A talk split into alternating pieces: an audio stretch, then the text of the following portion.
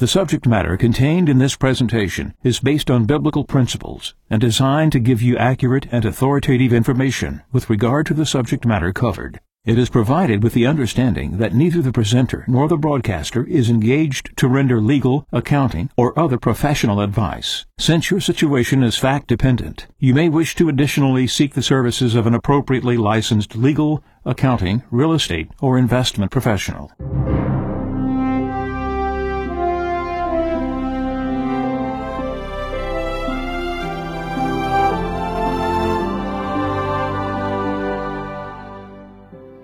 No one can serve two masters.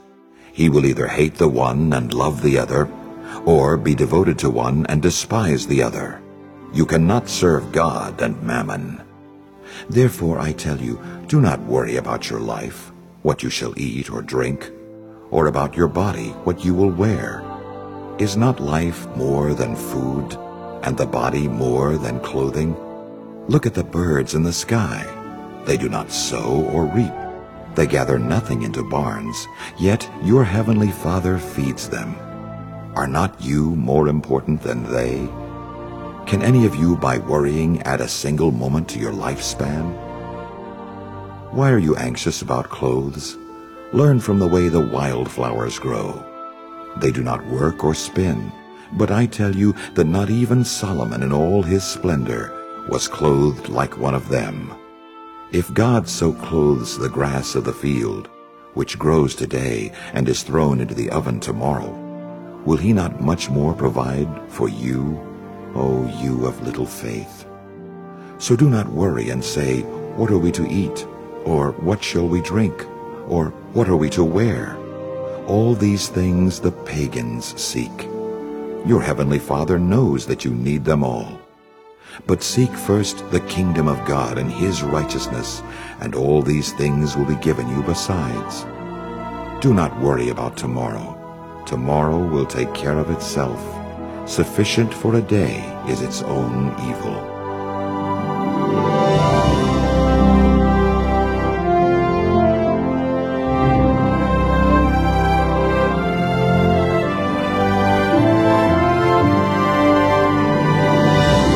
This is Mejanomics with a friend of Medjugorje.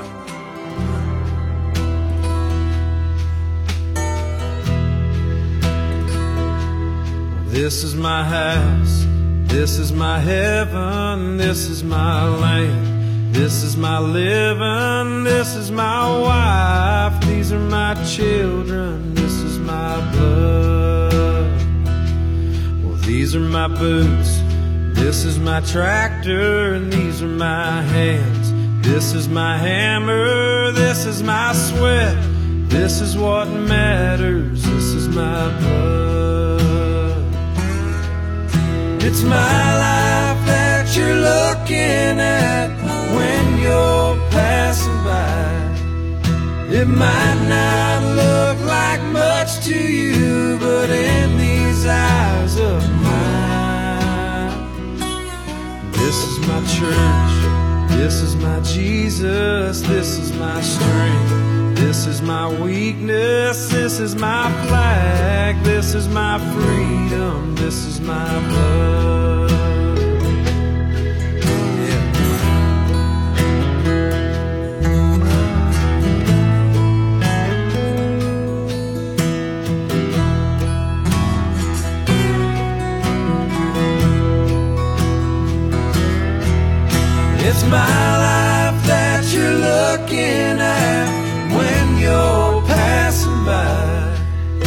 It might not look like much to you, but in these eyes of mine, this is my church, this is my Jesus, this is my strength.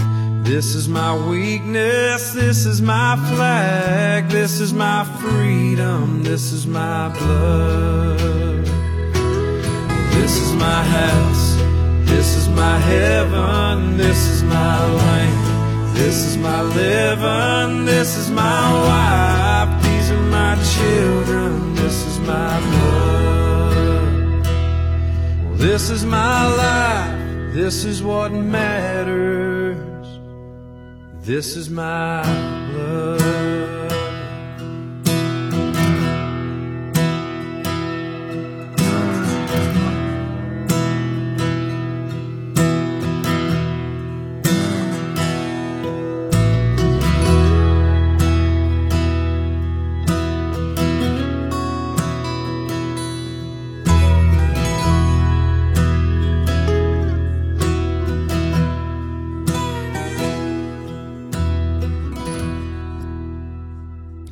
August 12th, 2019.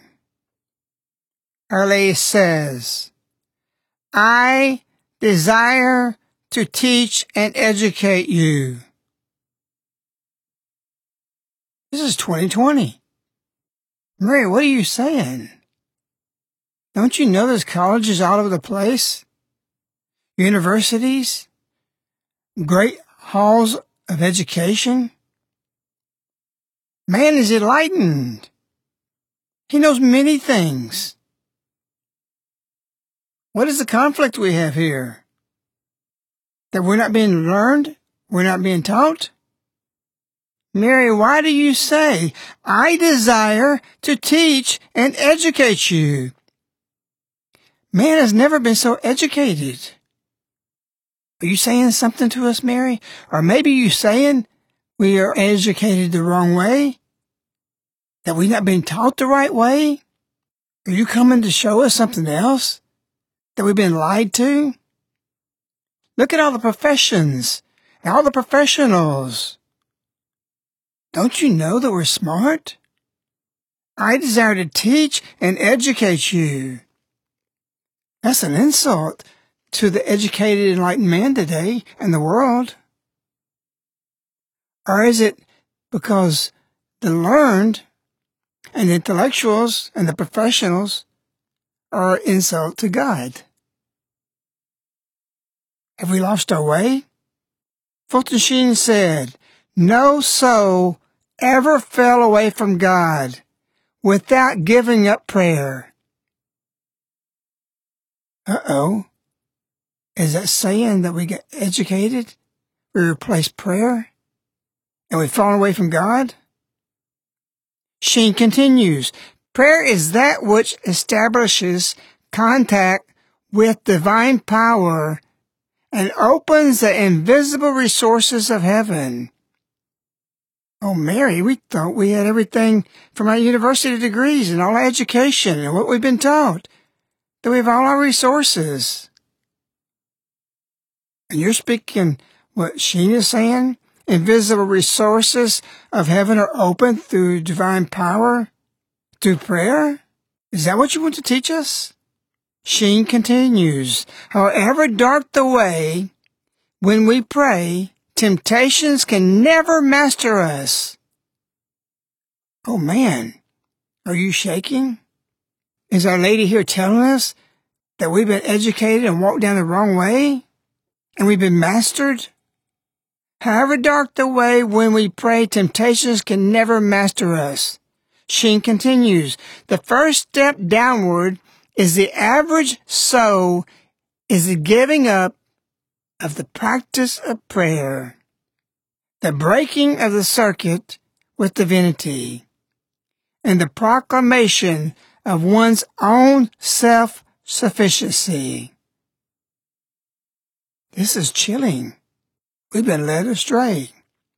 And our lady's come to teach us and educate us to show us that way. That we thought we were walking toward self-sufficiency. When you live an agrarian-based life, you will never attain self-sufficiency. But you will have all your needs met. You might say, how can that be? Because Living agrarian life requires God's grace and blessings, thereby giving self-sufficiency. Prayer brings contact with God. Contact with God brings blessings to your work. Blessed work brings fruit. Fruit brings self-sufficiency by way of God. That's how it works. So we quit praying we're away from the soil. away from God. Our beloved Pope Benedict the 16th, still alive, recognized what Our Lady is saying and where the world's going. He said, quote, Many professionals are returning to dedicate themselves to the agricultural enterprise. Wow. In this modern time? So professionals are returning back to the soil? Benedict continues, feeling that they are responding not only to a personal and family need, but also to a sign of the times. How many times have lady said, look at the signs of the times? Jesus didn't say, look at the signs of the times. He talked about the signs of the times. When you see those things and the storms coming, you know the sign is there. Our Lady has been telling us, look at the signs of times. We are in that moment. Benedict said, but also to a sign of the time, referencing people going back to the land to a concrete sensibility for the common good. I'm going to tell you that you cannot, as one family, go back to the land and make it. It has to come through community, working for each other for the common good. Benedict ended that quote saying, to a concrete sensibility for the common good. It only comes through community. Why? Because there's too many duties in the Greenway life. And in other words, read the Corona Vision. Small hamlets. You depend on each other. A community. G.K. Chesterton dedicated the end of his career writing about recovering an agrarian way life. He supported a movement simply as three acres and a cow. That's how Medjugorje was in the beginning. A couple of acres, the cow, the hog, they had everything. Their needs were met. They were self-sufficient because God was part of it. The whole world is growing a culture without prayer. And as Sheen said, the breaking of the circuit with divinity and the proclamation of one's own self-sufficiency. And now what do we have? Are we sufficient? Oh, are we making it? Look at the system. Everybody's not home loving, they're homebound. The grand life gives you a home loving environment. People right now are beginning to hate it to be home. They want to be out. All this is caused by the coronavirus. I'm saying that in case you're listening five years from now about this. And if you are, you're probably experiencing a radical different world in the moment that we're in.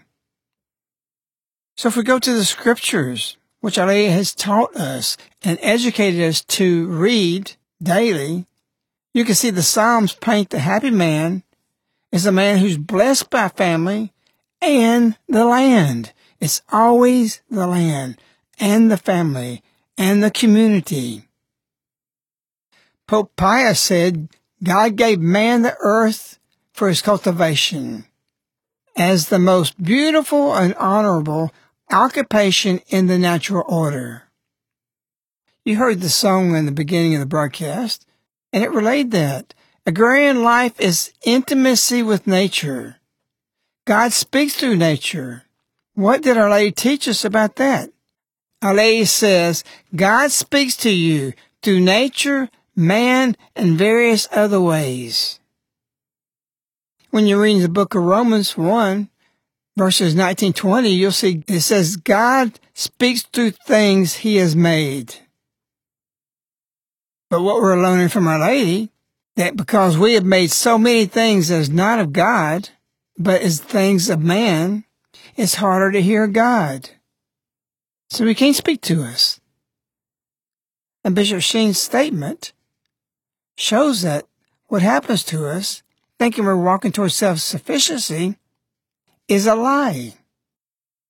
When we are close to the nature, if we're in harmony with the natural world, we'll see that it expresses who God is. Pope Benedict also said the farm is where almost all life, work, pleasure, prayer, meals take place in that very setting. What is all this being said, and what is the purpose of this?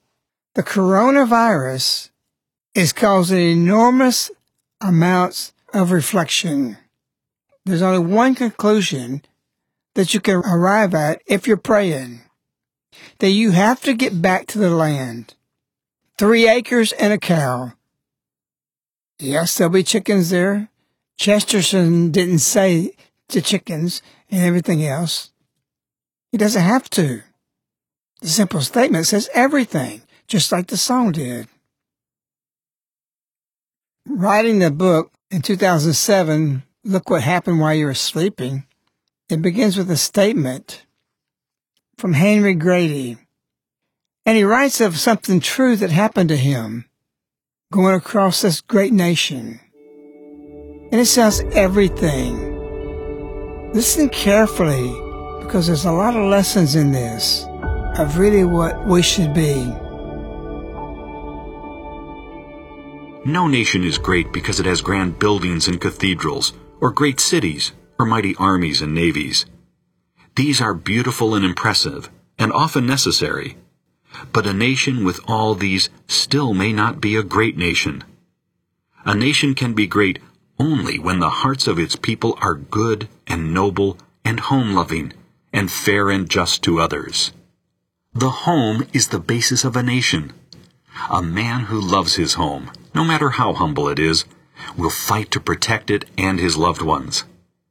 The reason why the English-speaking people who came to America succeeded, and why the other colonizing nations failed, was because the Englishman, when he came to America in early colonial times, brought with him his wife and children. For them, he built a cabin home and cultivated and learned to love a patch of ground.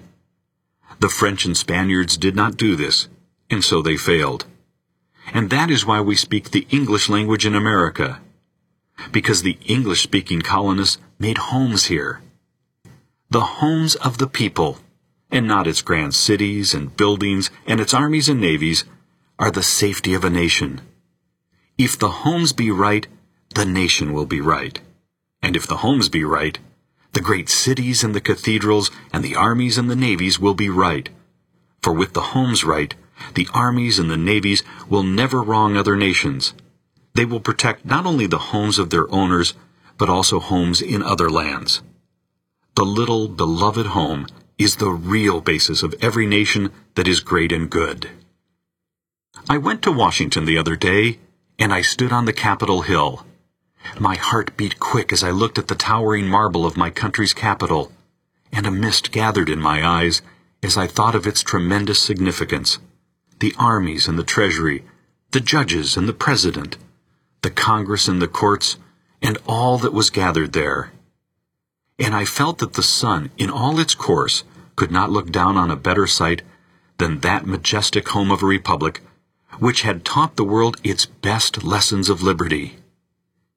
And I felt that if honor and wisdom and justice abided therein, the world would at last owe that great house in which the Ark of the Covenant of our country is lodged, its final uplifting and its regeneration. But a few days later, I visited a quiet country home. It was just a simple, modest house, sheltered by big trees and encircled by meadow and field, rich with the promise of harvest. The fragrance of the pink and of the hollyhock in the front yard was mingled with the aroma of the orchard and of the garden, and resonant with the cluck of poultry and the hum of bees. Inside the home were thrift, comfort, and that cleanliness which is next to godliness. There was the old clock that had held its steadfast pace amid the frolic of weddings that had welcomed in steady measure every newcomer to the family, that had kept company with the watches at the bedside, and that had ticked the solemn requiem of the dead. There were the big, restful beds and the open fireplace, and the old family Bible, thumbed with the fingers of hands long since still, and blurred with the tears of eyes long since closed, holding the simple annals of the family and the heart and the conscience of the home. Outside the house stood the master, a simple upright man with no mortgage on his roof and no lien on his growing crops, master of his lands and master of himself. Nearby stood his aged father, happy in the heart and home of his son. And as they started to the house, the old man's hand rested on the young man's shoulder, laying there the unspeakable blessing of the honored and grateful father, and ennobling it with the knighthood of the fourth commandment. And as they reached the door, the old mother came with the sunset falling fair on her face and lighting up her deep, patient eyes, while her lips, trembling with the rich music of her heart, bade her husband and her son welcome to their home. Beyond was the good wife, happy amid her household cares, clean of heart and conscience, the buckler and the helpmate of her husband. Down the lane came the children, trooping home after the cows, seeking, as truant birds do, the quiet of their home nest. And I saw the night descend on that home, falling gently as from the wings of the unseen dove. And the old man, while a startled bird called from the forest, and the trees thrilled with the cricket's cry, and the stars were swarming in the bending sky, called the family around, and took the Bible from the table, and read the old, old story of love and faith. He then called them to their knees in prayer, and the little baby hid in the folds of its mother's dress, while he closed the record of that simple day by calling down God's blessing on their simple home. And while I gazed, the vision of the great marble capital faded from my brain. Forgotten were its treasure and its splendor. And I said, Oh, surely, here in the homes of the people are lodged at last the strength and the responsibility of this government, the hope and the promise of this republic. Henry Woodfin Grady.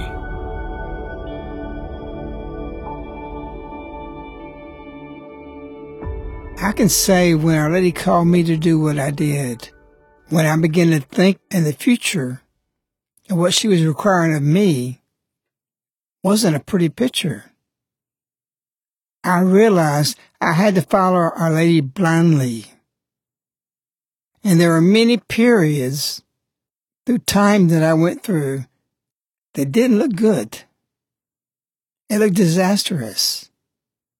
And, and everybody's been educated and taught by Our Lady will see these things.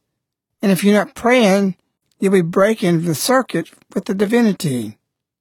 You have to trust, follow Our Lady, let her teach you, let her educate you, no matter how bleak things look. And I became comfortable with that, not knowing that I had a future, but somehow always through destruction came construction. And we've gone through the community this way many times. But if we trust in God, we trust in Our Lady, we follow her way, we know it will be a good way to be. So Fulton Sheen's quote was named Lessons on Faith and Trust. And that's the things you need. That's the things you cling to. Faith and trust in Our Lady and what she's showing. It will lead to a better way because she's love and she's never wrong. Wish you a lady. We love you. Goodbye.